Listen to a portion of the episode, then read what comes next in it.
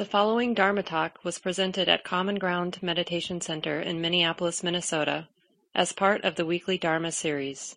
The speaker is Mark Nunberg, guiding teacher at Common Ground. Hello, everybody. Nice to be together this morning.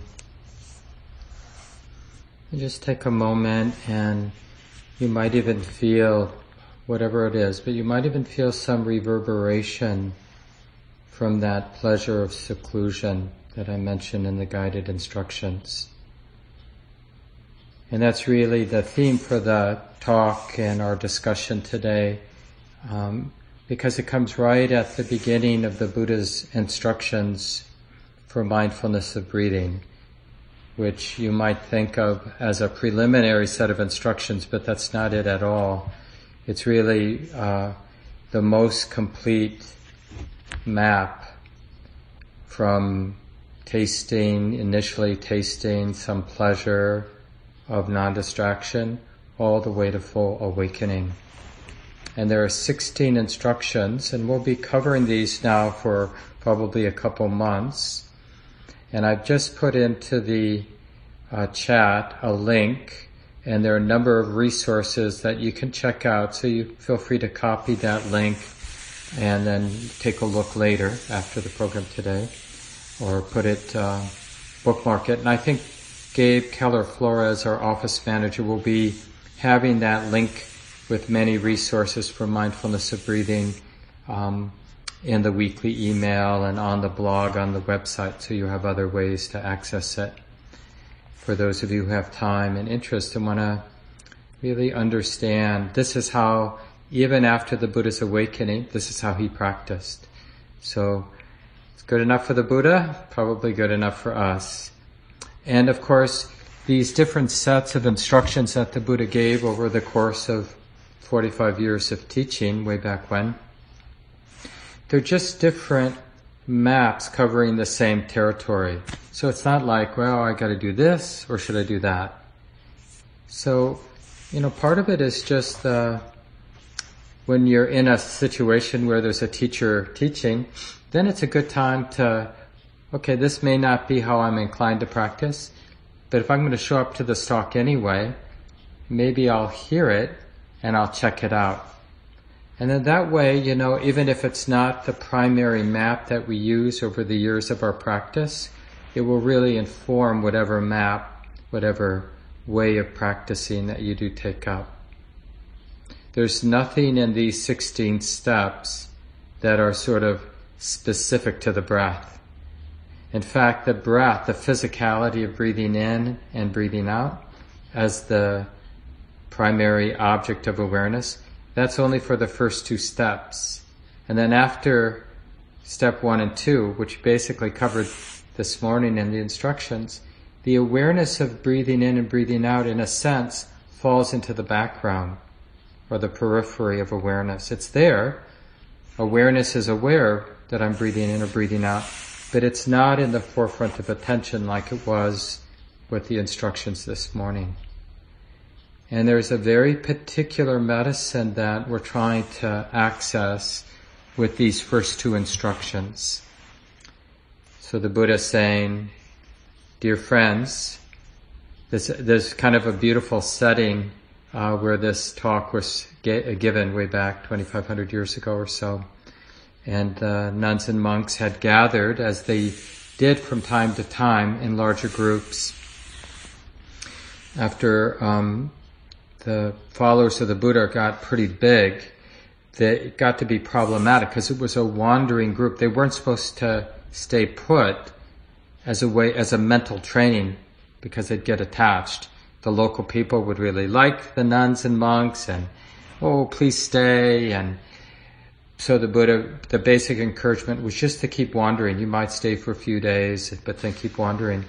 But the nuns and monks uh, caused damage to the crops because there were so many of them during the rainy time of year when they were planting and the plants were small. So the farmers asked the Buddha if they could just not do so much wandering during that time of the year, the rainy time of the year. So way back then, at the time of the Buddha, it became the etiquette during the rainy season for about three months to stay put.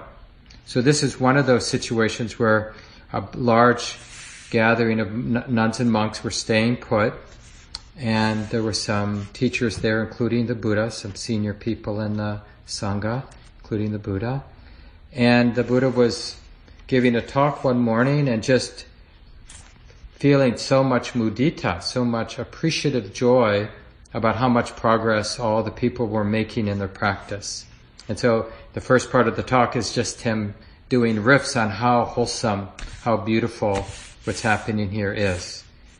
And then he says, and I can offer you, you know, this summation, you know, so if, if you need more information, here's some more information. And that's when he gave this talk on mindfulness of breathing and invited everybody to stay longer so to practice together and to get instructions from the senior people in the community, in the monastic community. So they did. And so the first instruction is to find a quiet place, secluded hut, a big tree to sit underneath, compose your body in an upright way, in a stable way, and establish mindfulness to the fore. And basically, for the first two instructions, you know, breathing in long, one knows I'm breathing in long. Breathing out long, one knows I'm breathing out long. Breathing in a short, shorter breath, one knows I'm breathing in a shorter breath. So, of all the many, many things I could be paying attention to, there's this really powerful and beautiful resolve to just know this one thing. But it doesn't come from tension or a controlling tension. It's really more about this wholesome interest.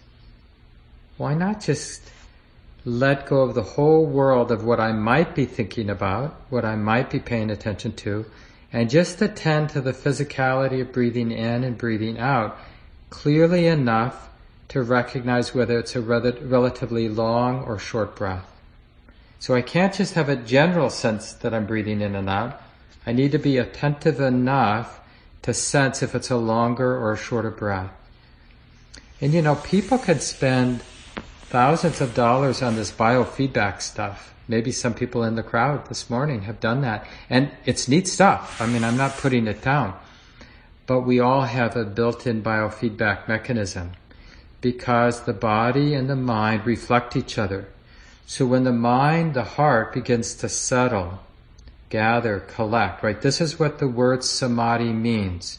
The mind, which is normally dissipated and scattered because of our you know, reactions to each experience that's coming at us. I mean, we're bombarded by sense impingement. What we see, what we hear, what we think, what we feel, what we touch, what we smell, what we taste. Literally bombarded. And each sense impression, the mind can help itself but have some kind of reaction. I don't care about that, I'm going to ignore it. I really like that. I don't like this. And with each of those reactions, it wants to continue to proliferate. What I talked about the last few weeks, papancha, mental proliferation. So this is just the destiny of a sensitive heart with a diversity of experience.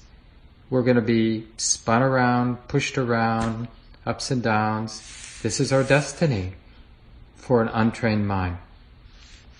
So the, in spiritual practice, not just in Buddhism, but just generally, any helpful spiritual system is going to have some way to collect the energies of the mind.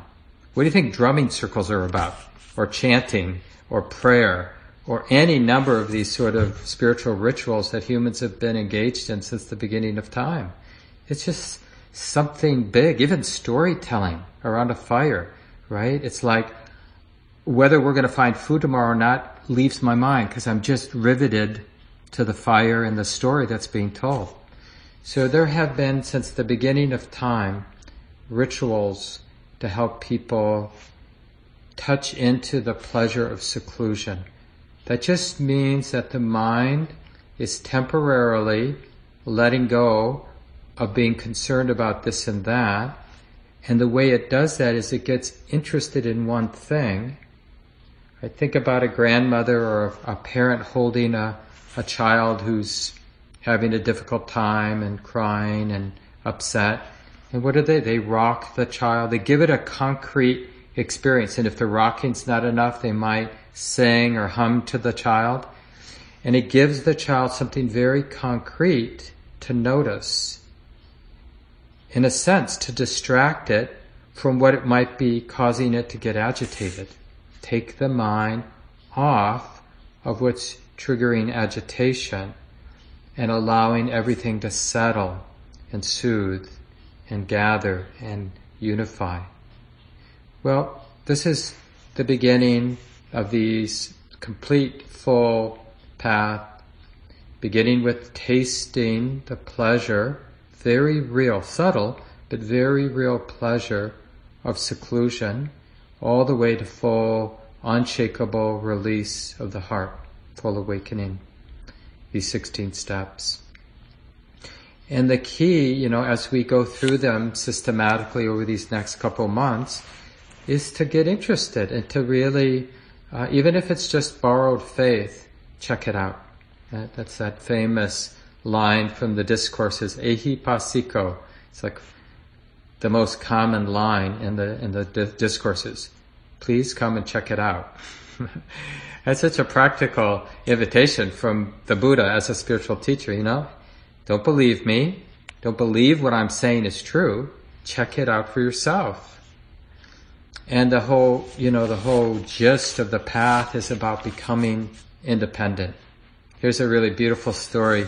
Some of you who are in the Minneapolis, St. Paul area, come to the center, noticed on our altar in our meditation hall, we have a statue of Mahapajapati.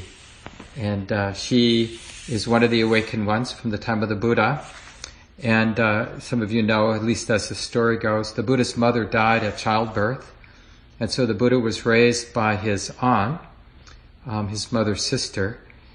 Um, Mahapajapati was her monastic name because later, after the Buddha's awakening, a few years after that awakening, he wandered through the place where he was born, and several of his relatives uh, shortly after wanted to become part of the monastic sangha, including his uh, aunt who raised him and some of his cousins. And so um, Mahapajapati was the first bhikkhuni, uh, ordained nun, and uh, many other women then ordained, which is a pretty radical thing at the time of the Buddha. Yeah, you know, more patriarchal than probably our society was. But uh, uh, they started a female sangha, and uh, once she came to the Buddha for some teachings and uh, said to the Buddha, Would you teach me the Dhamma, the teachings, in a brief way, such that having heard these teachings from you, I might dwell alone, secluded, heedful, ardent, and resolute. And you know, just because of the way things were, they'd get some teachings and then they'd sort of go off by themselves for much of the year in small groups, maybe probably without a senior teacher there, but they've gotten some teachings and so they use them. So this was the teachings in brief then that the Buddha offered uh, this bhikkhuni, this nun, but just so happened to be the woman who raised them. He said to Gotami, the qualities which you may know, these qualities lead to passion, not to dispassion, to being fettered, not to being unfettered, to accumulating, not to shutting, to self-aggrandizement, not to selflessness, to discontent, not to contentment, to entanglement, not to seclusion, to laziness, not to aroused persistence, to being burdened, to uh, not to being unburdened. You may categorically hold this is not the path, this is not the training. So this is not, this is something we can understand, like in terms of getting independent and how to use these 16 instructions. Because it's not about, um, it's like, in order to really understand how to use an instruction, we have to be somewhat independent about what our heart actually seeks. And this list really helped. So I'm going to go through it in the positive way because now the Buddha is going to say, and whatever qualities you may know that lead to dispassion, that lead to being unfettered, to shutting, to selflessness, to contentment, to seclusion, to aroused persistence, to unburdensomeness. This is the path, this is the training. So, this inner sense that we want to develop about the uh, movement from reactivity and feeling contracted to the full, complete release, unfettered, unburdened, content.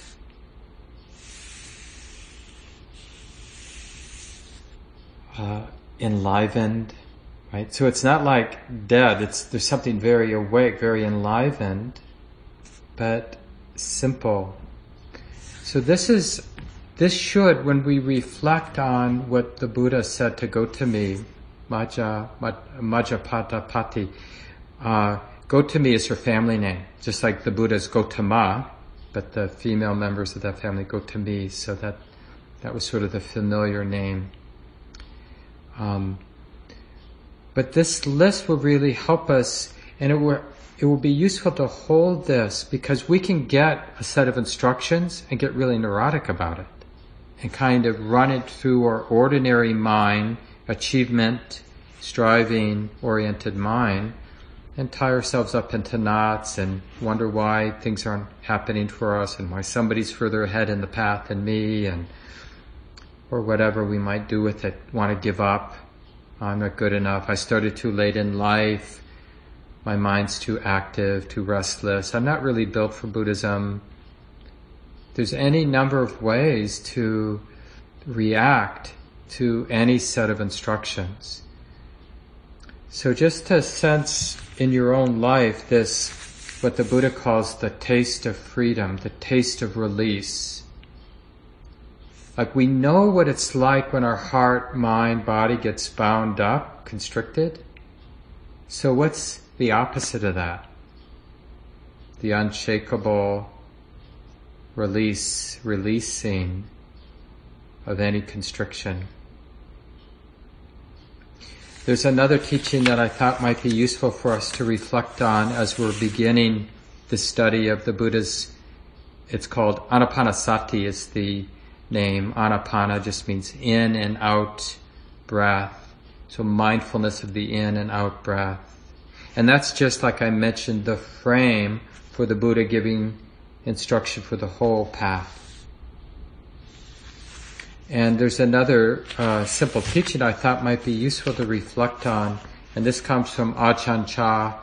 Ajahn just means teacher. He was a, a well-known monastic in the Thai forest tradition and uh, an important teacher of some of our Western senior teachers like Ajahn Sumedho and Jack Kornfield and many others who had the good fortune to be able to practice with Ajahn Chah before he passed away in the 1990s. Um, but he, one teaching you hear a lot when you read the transcripts of the discussions and talks he gave back um, when he was still teaching was this metaphor, the simile of still flowing water. And he'd kind of make a joke of it. You know still water, right? You've seen still water. And everyone go, yeah, yeah. Anybody seen flowing water? And people would go, yeah, I've seen flowing water. You turn the faucet on or you watch a stream and you see the water moving, but sometimes you see something really still, body water, like a mirror. Okay, I know still water. I know flowing water. And then he, this is the punchline. I mean, it's not really funny, but he thought it was funny. but do you know still flowing water? You know, and, and then he'd go, just right there, right? kind of stops the mind, doesn't it? Like, what do you mean still flowing water? It's either still or it's flowing. So he'd use this image, this um, metaphor of still flowing water for this uh, understanding this path, right, from complexity and reactivity to something still, something really simple. Some of you might get the uh, U Tejaniya. Uh, some of you know Doug McGill. He teaches, usually we get him up to teach once a year at Common Ground Meditation Center. He's been for many, many years now the um, main teacher at the Rochester Meditation Center here in Minnesota. And, uh, and he runs the daily U Tejaniya, which is, uh, Sayadaw U Tejaniya is a Burmese monk. And he has a little quote that gets sent out to an email list every day. I think there are thousands of people on that email list. Because Sayadaw U Tejaniya is a very popular teacher that both Wen and I have had the privilege to study with. And I think it was today, maybe yesterday, the quote that got sent out through that email list. The answers to our problems can be found in our own mind, in our own heart.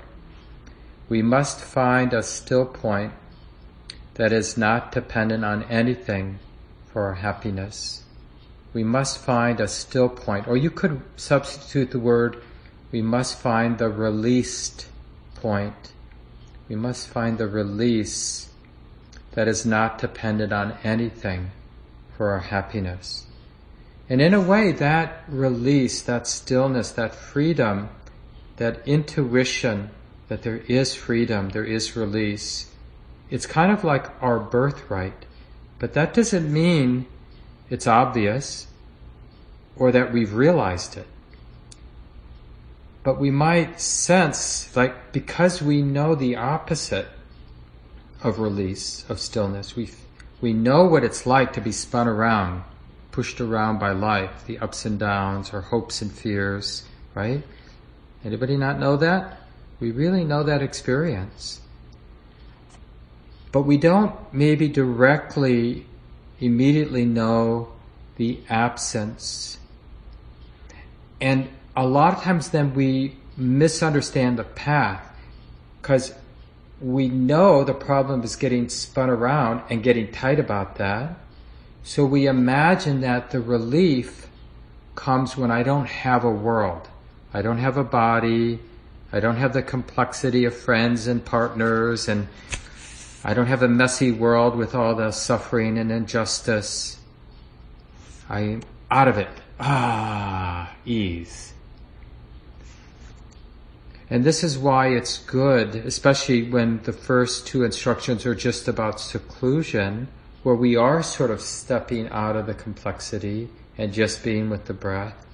It's good to get the teaching right from the beginning of our digging into the Buddha's 16 steps on mindfulness of breathing that the aspiration is really stillness in activity. Right? So stillness in the complexity of having a life, having relationship in a world that's calling for our engagement, asking for help, basically, right? Not asking for us to sort of run away. I mean, we get, if we're lucky, if we have good fortune, we have moments where we can turn away from our duties and responsibilities toward the suffering in the world so that when we come back into the activity of life, the complexity of life, we have more of that intuition of what it means to be still, what it means to be released in the middle of activity. And a lot of helpful stories and teachings in spiritual life really, like the whole trajectory is using seclusion to better understand the nature of the mind, but then always getting drawn back into the world. It's like, how does that insight show up when I have responsibilities? Oh, I'm tasting, I'm feeling a lot of equanimity, a lot of peace. What is it like? What is that peace? What happens to that peace, that space, that non aversion? non-fear, what is what happens then when I'm back in the messiness of life? Does the fear come back? Oh, well, yeah, it does.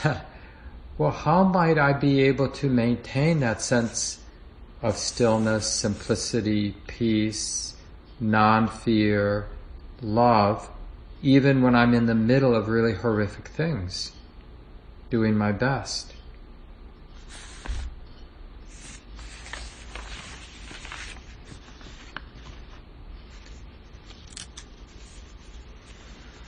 So, the in, in this long path of awakening, and it's I think useful to have a really vast view. But even though it's vast, it doesn't mean that we're not in moments really practicing at this endpoint, which is realizing that non-fear because of that sense of emptiness, stillness, or release, so that we have different words we use in the Buddhist tradition that just point to that experience that there's no problem here. So we might in some moments be practicing right in the middle of hell, right in the middle of complexity, but really being grounded to some degree at least in that sense, it's okay. And we might have a lot of emotions even getting triggered. That's okay too. And the people around us might have a lot of not so skillful emotions too. But there's some something quite alive and trustworthy that isn't having a problem with life in its messiness. But it's important also, so just because we're going to emphasize this beginning part of the path at the next few weeks, I don't want to pretend that there won't be moments we're practicing being in the light and being, let's just call that, right? Right? Where, where we're able to manifest to some degree being awake and unafraid and free even in the difficulty of life. But let's come back and spend the last few minutes today just really talking about um, and reflecting on the pleasure of seclusion so that we can develop this competency, this spiritual comp- competency. Does my heart know how to access the pleasure of seclusion? That's a nice way for you to come back to this part of the spiritual life. Does this heart, this mind, know how to access the healing pleasure of seclusion? To go from distractedness to the very real but subtle pleasure of simplicity, of feeling gathered and unified. And so we can just uh, use these first two instructions from the Buddha. The beginning point the Buddha makes is to just to establish mindfulness to the fore and realize that the body is breathing in and out. And then the second part is simply using the breath as a biofeedback mechanism. And so sharpen the attention enough to notice the length of every in and out breath, always teasing out any neurotic effort to think I need to control my breath. And for some of us, some of the more type A people in the crowd, that's going to be a chronic problem that what we pay attention to, we feel we need to control. Some of you who have partners know this. you watch, you observe your partner. It's hard to observe your partner without having opinions, let alone everybody else on the planet. Even your pets. You know, oh, that's not the way to use the litter box. Right? We have, it's just hard for us to observe without feeling like the world needs us to control and manage. For some of us, more than others, for sure. Well, you might notice that tendency with your breath, being aware of the breath. So just keep bringing in that kind instruction. Honey, it's okay to relax. Any, uh, any sense of you needing to do this isn't going to be helpful right now. Because the breath, fortunately, can come and go as a bodily function. It doesn't require uh, mental oversight. I mean, we can mentally control the breath, of course, but for this practice, it's not about mentally taking charge of the breathing process. We want to actually observe the breathing process as a natural process, happening as, you know, just part of the bodily system. Breathing in happens, breathing out happens. Sometimes it's rough, Sometimes it's smooth, sometimes it's long, sometimes it's short. But because the bodily activity reflects what's going on in the heart and mind, as the mind goes from being scattered and dissipated towards samadhi, that unification, that settledness, then the breathing process is going to reflect what's going on in the mind. So generally, can't force it, it's not our job to force it, but generally you'll see that the breath is going to go from rough and gross and long to short, refined, and subtle. And we really want to notice that because it, it's how the mind learns, feels empowered. I know something about accessing the pleasure of seclusion. This is a healing pleasure. I feel empowered. I know how to find that again. So when my mind, I've had a bad day and I've gotten really attached and spun around, pushed around by life, and I feel the ill effects of my body and mind from that, I know what to do. Find a rel- relatively simple environment and withdraw the mind. Use some aspect of the present moment reality, like my breath, and gather all the energy of the mind in that activity until I start to feel the pleasure of that simplicity. It's not so much the breath provides the pleasure, it's the no longer being pushed around by the diversity of experience, because all that has retreated into the background. And what's in the foreground is the ordinary experience of breathing in and out and the pleasure of how simple everything is right now, how secluded the mind is right now from everything else.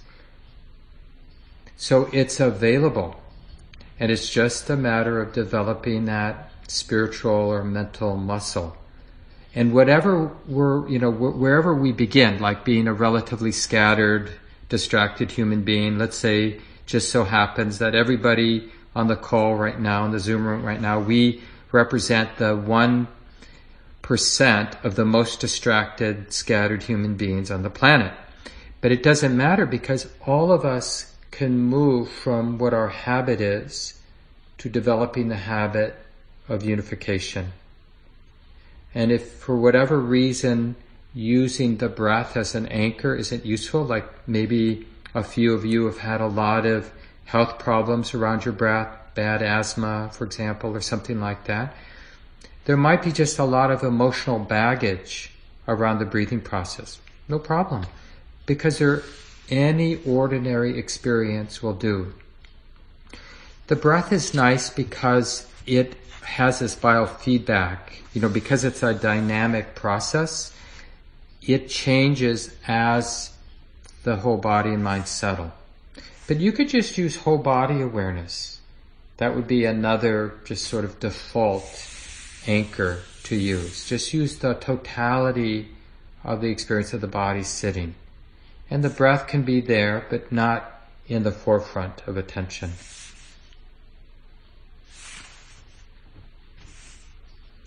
Some of you hopefully will um, be able to stay on. I think Nancy's here today to lead uh, and organize the small groups in a moment. And uh, what I recommend, whether you're able to stay for the small group discussions that last about 15 minutes or that doesn't make sense for you, but Find a time either on your own or with a good Dharma friend, or stay and join the small groups of three or four, and talk about what you've learned over the course of your practice, that whole spectrum from when you're not secluded and your mind is definitely sort of that vigilance, noticing this, noticing that, and the reactivity that comes from feeling responsible for everything that's coming and going in your experience. And when you've tasted how you've tasted seclusion. And remember, it might have been when you were knitting. It might have been when you were petting your dog.